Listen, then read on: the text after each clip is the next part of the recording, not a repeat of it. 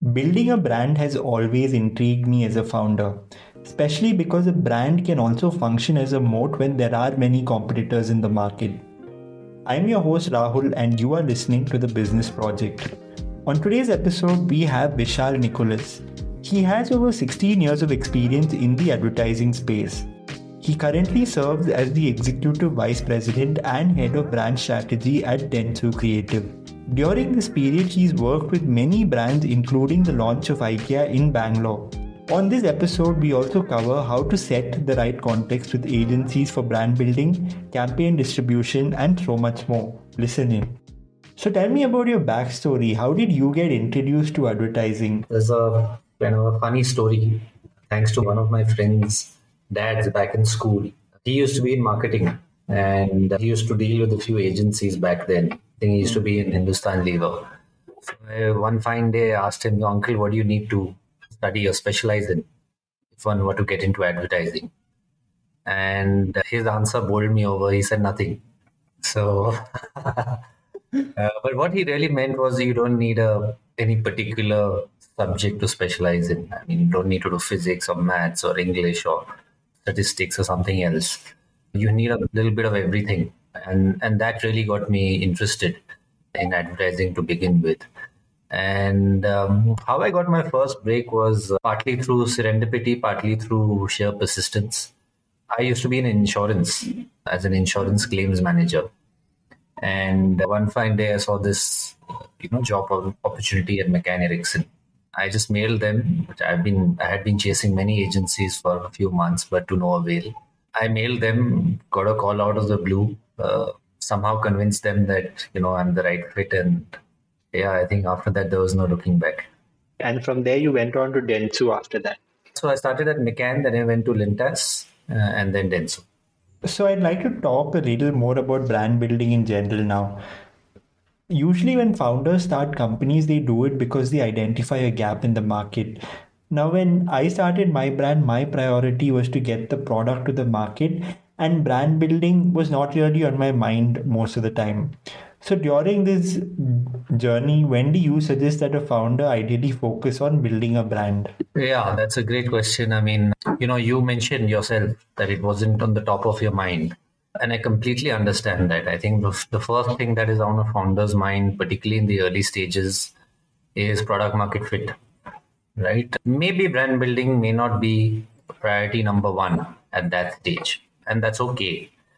But I would still recommend to have a plan at the back of your mind as far as brand building is concerned, right from day one, so that you know that, hey, at day 30, I may not be focusing on building the brand in a, in a traditional sense, as we say, but I'm still doing tactical stuff that doesn't take me too far away from where I ultimately want to build the brand on. Mm. The other thing is, you know, identifying a gap uh, and launching a product or a service and communicating that is equally part of brand building.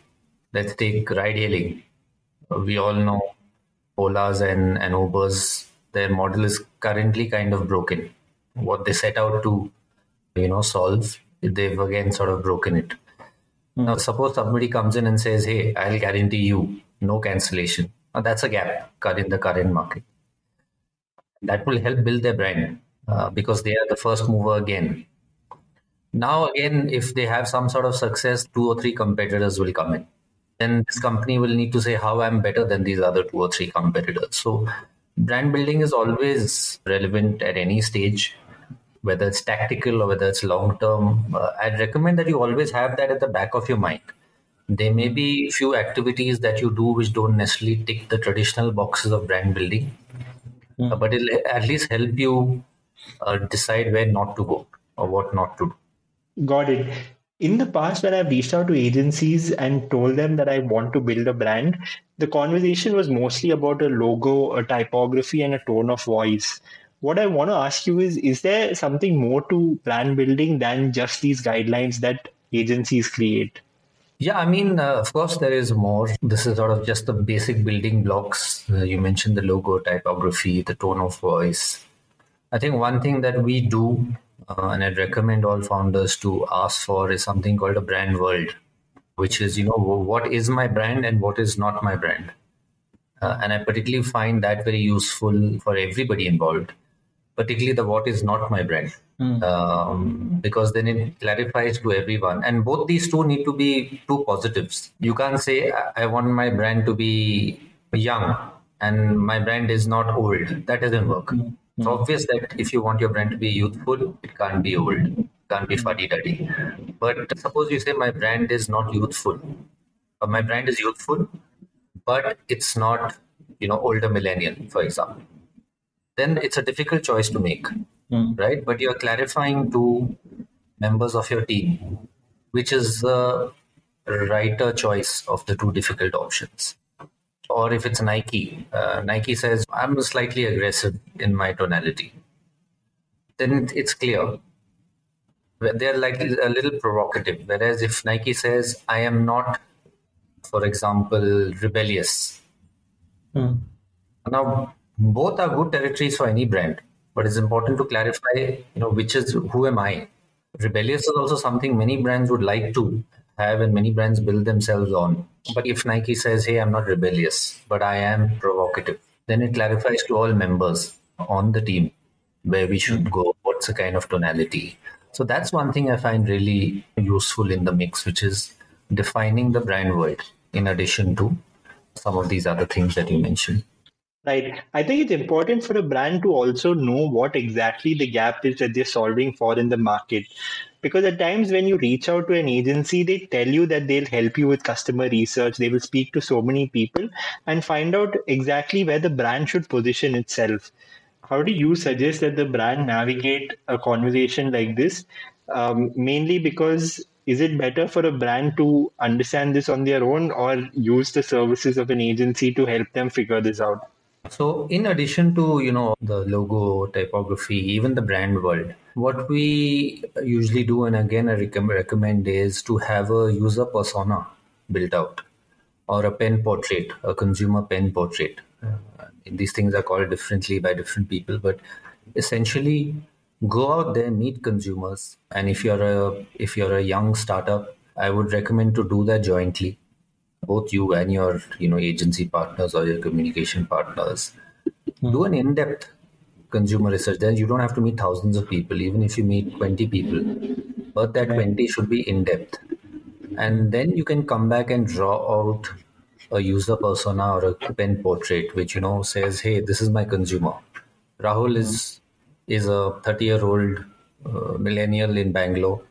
He has a voracious appetite for risk and these are the YouTube channels that he subscribes to. Here's what he writes. Here's what he loves to wear. Here's what he loves to watch. Uh, and of course, in within your category or your product, what is the problem that he's facing? Mm. And then you put that on a chart or a slide, and that becomes your north star again for everybody to go by. And keep revisiting that every you know six to twelve months, um, because people also evolve. Categories also evolve.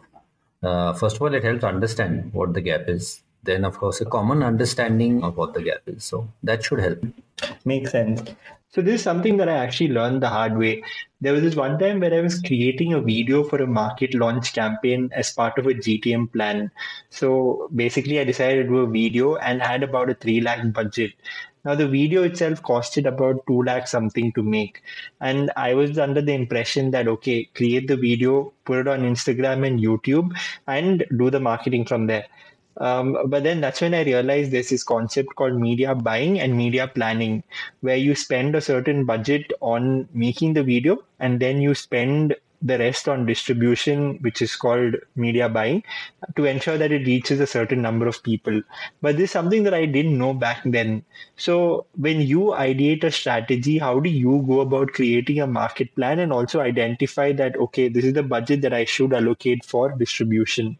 Yeah, I mean, distribution of content is far more expensive than the creation of it. And the thumb rule, it's a thumb rule, so take it for that, is probably, I would say, 1 is to 15. So 1 is to 15 when I say uh, creation is to distribution. So for every 1 rupee you spend on creation, 15 bucks get spent on distribution for it to get distributed effectively. Having said that, of course, there could be plus minus here and there. So keep that in mind when hmm. you are sort of creating videos, plan for having that 15x for distribution of that videos as well, or whatever you want hmm. to spend on Google, Facebook, Instagram. The other thing is coming back to the market plan. It all starts with, you know, the trickiest thing in, in business, which is to forecast demand. Mm. It's the trickiest thing you can you can sort of attempt. Uh, sometimes you overestimate, sometimes you underestimate, but you have to do some sort of estimation, right? Also, you have to take you have to look at your supply chain and stuff like that. Again, uh, there a common way to do it is to take a percentage of your revenue or estimated revenue. Uh, saying that you know my advertising and sales promotion expenses for this campaign or for a year will be again the thumb rule there is 8 to 12 percent of your revenue. Now typically these are for large established you know non vc funded companies. But for startups particularly those who have funding it all changes. I mean you could have a advertising budget which is 100% of your revenue or even more. So all depends on your forecast. All depends on how much you need to sell in that quarter, uh, and of course how much budget you have. Okay, so how do you choose between the different mediums? Because at times I would intuitively put it on Instagram, but maybe if you were to think about it, LinkedIn or even radio is where I actually need to put it. So, how do you go about making the choice in terms of choosing the right medium? So uh, remember, I spoke to you about the user persona or the pen portrait. Yeah. So when you have your, you know, bullseye consumer well defined, you will tend to know what he or she tends to watch more frequently. That's number one. Number two, which are the platforms that he uses particularly to consume information in and around your category. Suppose he's into gymming or running, you'll know which platforms he consumes for information on that. So that will at least set you in the right direction. The second is, of course, things like uh, you know keyword searches. You know, sometimes I recommend, particularly in very early stages, is 80% of your budget should be on Amazon and nothing else. There's no point, you know, putting 20, 20, 20, 20, 20 and, you know, getting piddly returns. Mm. Take an outsized bet, but, a but a calculated bet if your category is a category that people search for on Amazon more than on Instagram, go for Amazon the whole hog, or for go for any other marketplace the whole hog. If if you see that your category has a lot of conversations on Instagram or on Facebook or even on Google, go the whole hog there.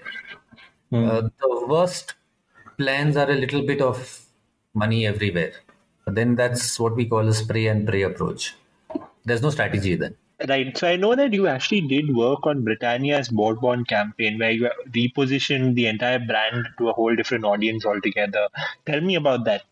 Yeah, bourbon was was interesting. Bourbon was uh, at the time a 55 year old brand. Mm. Obviously, it was the favorite of generations, and very interestingly, in its 55 year old history, and this I'm talking around probably 2009 10 at the time in its history they had not even advertised it once mm. now britannia as a biscuit company they also wanted to obviously chocolate flavors very popular with the young there was hide and seek that was doing well with youngsters mm. so britannia also wanted to you know use bourbon to get some preference with youngsters as a company and one of the things we did was to look at it as an indulgence and the whole thing was no it's a sandwich cream biscuit as we called it and the real joy is inside in between. That's the layer of chocolate cream. But on the outside it looks like a fairly innocent biscuit. But it, on the inside it's a little wicked biscuit right? And that's what we used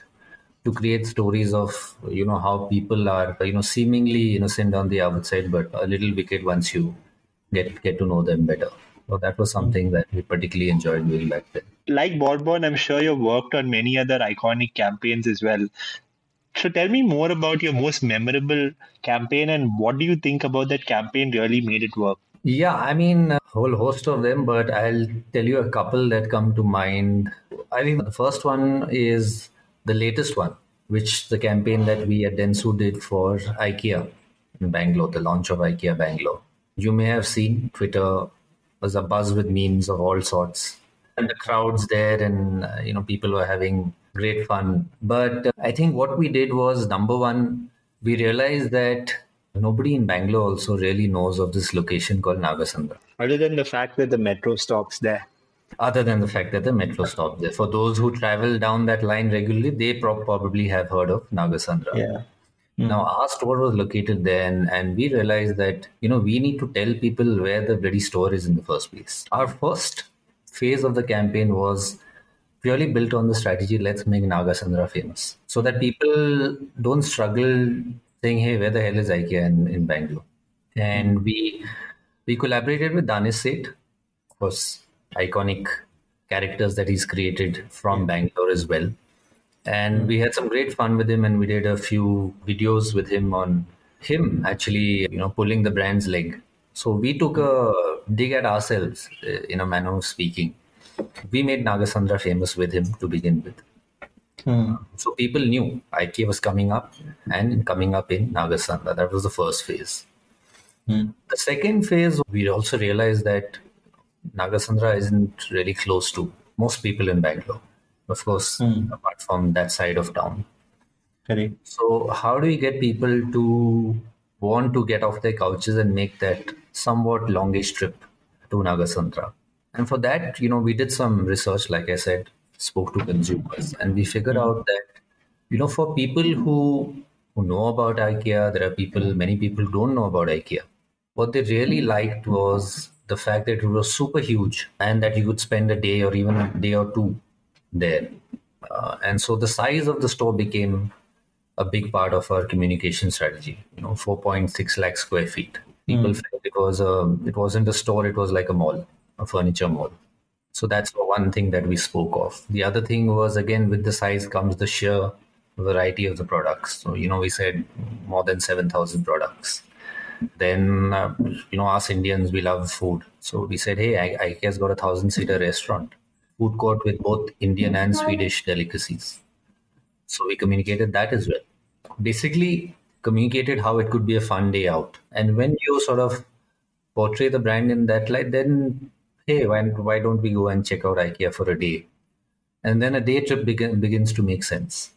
And all that effort and energy begins to make sense. So, as you probably have seen, I mean, the crowds that we saw in the first week were crazy.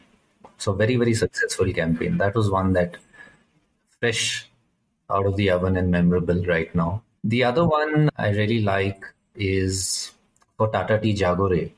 And this was a particular one we did called The Power of 49. This was back in 2014. And of course, now, you know, women's empowerment in advertising is par for the course. But in 2014, it still wasn't. And 2014 was also the year of the general elections. And Tata Tea, with this whole Jaago Re platform, was really about awakening people's social consciousness. So back then, we were possibly the one of the first brands to open people's eyes to the power of women.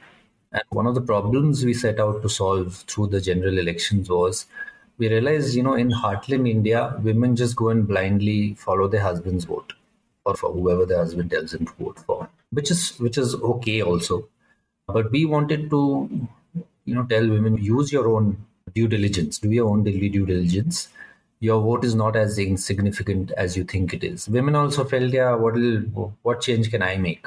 Um, and somebody in our team found this wonderful statistic that women actually form 49% of the electoral franchise. And that's when we came up with this thought of the power of 49. And, you know, there was created this ad where we said, in Hindi, of course, it was you know, this female protagonist. She's warning her politician husband that don't underestimate us. Uh, we form 49%, and you can't take us lightly. Uh, hmm. So that is another campaign that I'm particularly proud of. And I think this is the best part about working in a marketing company as well. You actually get to work on a wide variety of campaigns from various industries. So I just want to switch to the calculation of return on investment now. So there's this one framework mentioned in the book Brand Flip where the author actually talks about the journey of a customer on a ladder and each rung of the ladder is divided into different segments So for every campaign, he says that the brand should track if the customer is moving up the ladder or not. Um, so that being said, what are some of the ways that you track return in the campaigns that you run? Yeah, I think that's another thing that you know I would recommend everybody do, which is before the campaign, while you're conceptualizing, while you're briefing your communication partners, or while if you have an in-house team, uh, agree on the metrics beforehand what am I going to measure this campaign by? Both business and brand metrics. How much do I want my footfalls to increase, or how much do I want my sales to increase, uh, or how much do I want sales from my website to increase by? Um, various parameters that are appropriate for your company, brand life stage, stroke category. And then there are brand metrics also, which is you know things like softer things like awareness, how many people are aware, aware, aware of me, or consideration or preference or what we call the funnel in marketing. So once you sort of uh, have clarity on that, then you can go back and measure also on those rather than not have that in the beginning and then try to figure out, hey, is it working or not? Now, there might be various theories, but I believe there is there is nothing that measures effectivity or effectiveness like sales or hmm. even traffic. Sometimes communications job is just traffic. After that is the job of the product to convince. So i think as long as those two metrics are in place and then a couple of brand metrics also it could be awareness or could be preference or consideration i think those are the basic building blocks of you know any roi conversation. Got it. Makes sense. So the next question of mine is mostly skewed towards early stage startups than publicly listed companies. So, what I want to ask you is Is it possible for the brand of a company to be differentiated from the personal brand of the founder, or is it mostly tied together? Um, just to give you an example, so if you look at BharatPe, it's almost synonymous with Ashneer Grover because they say that he's the person who built the brand, right? So, how do you look at the two brands, the founder's personal brand and the company's brand? I think it's quite difficult to separate the two, particularly for early stage startups. See, a brand is nothing but you know creation of the founder and the, the, the founding team so there the founder's personality or the founding team's personality will inevitably be seen and often that's a good thing because you know that helps authenticity mm-hmm. rahul can't come in and put you know an ashneer grover kind of personality on his brand because mm-hmm. that's not rahul and similarly for Ashneer, he can't come and suddenly make BharatPe walk, talk, act like Rahul. Right. So I think particularly to get that initial those initial few passionate consumers using the founder's personality is a good thing. Of course, like many things, it, it is a double-edged sword. And, you know, when things go a little southwards, then the brand also gets affected. Even if you take a publicly listed company and you take a celeb endorsement, you know if they are in the dock for something then the brand gets affected so that risk is always there reputational risk is always there but i think it certainly helps uh, for early stage startups to build out some sort of differentiation i think we saw it for you know brands like Ather when guys like Tarun Mehta and Swapnil their personality was very evident in the early days um, and so many other startups I mean. mm. I think even the whole truth is a good example. Shashank's personality stands out in almost everything that they do. Yeah, yeah. absolutely. Yeah. yeah, that's another great example. There are some founders who are very media shy and they might not want to do that, and that's absolutely fine. Uh, mm. I'm sure they'll think of far more interesting ways to sort of build their brand. But I mean, horses for courses, there's no one right answer. In the show notes, I have linked out to the campaign videos of IKEA's collaboration with Danish Sait and Tata Tea's Power of 49. Follow the business project for more such content. Until next time, cheers.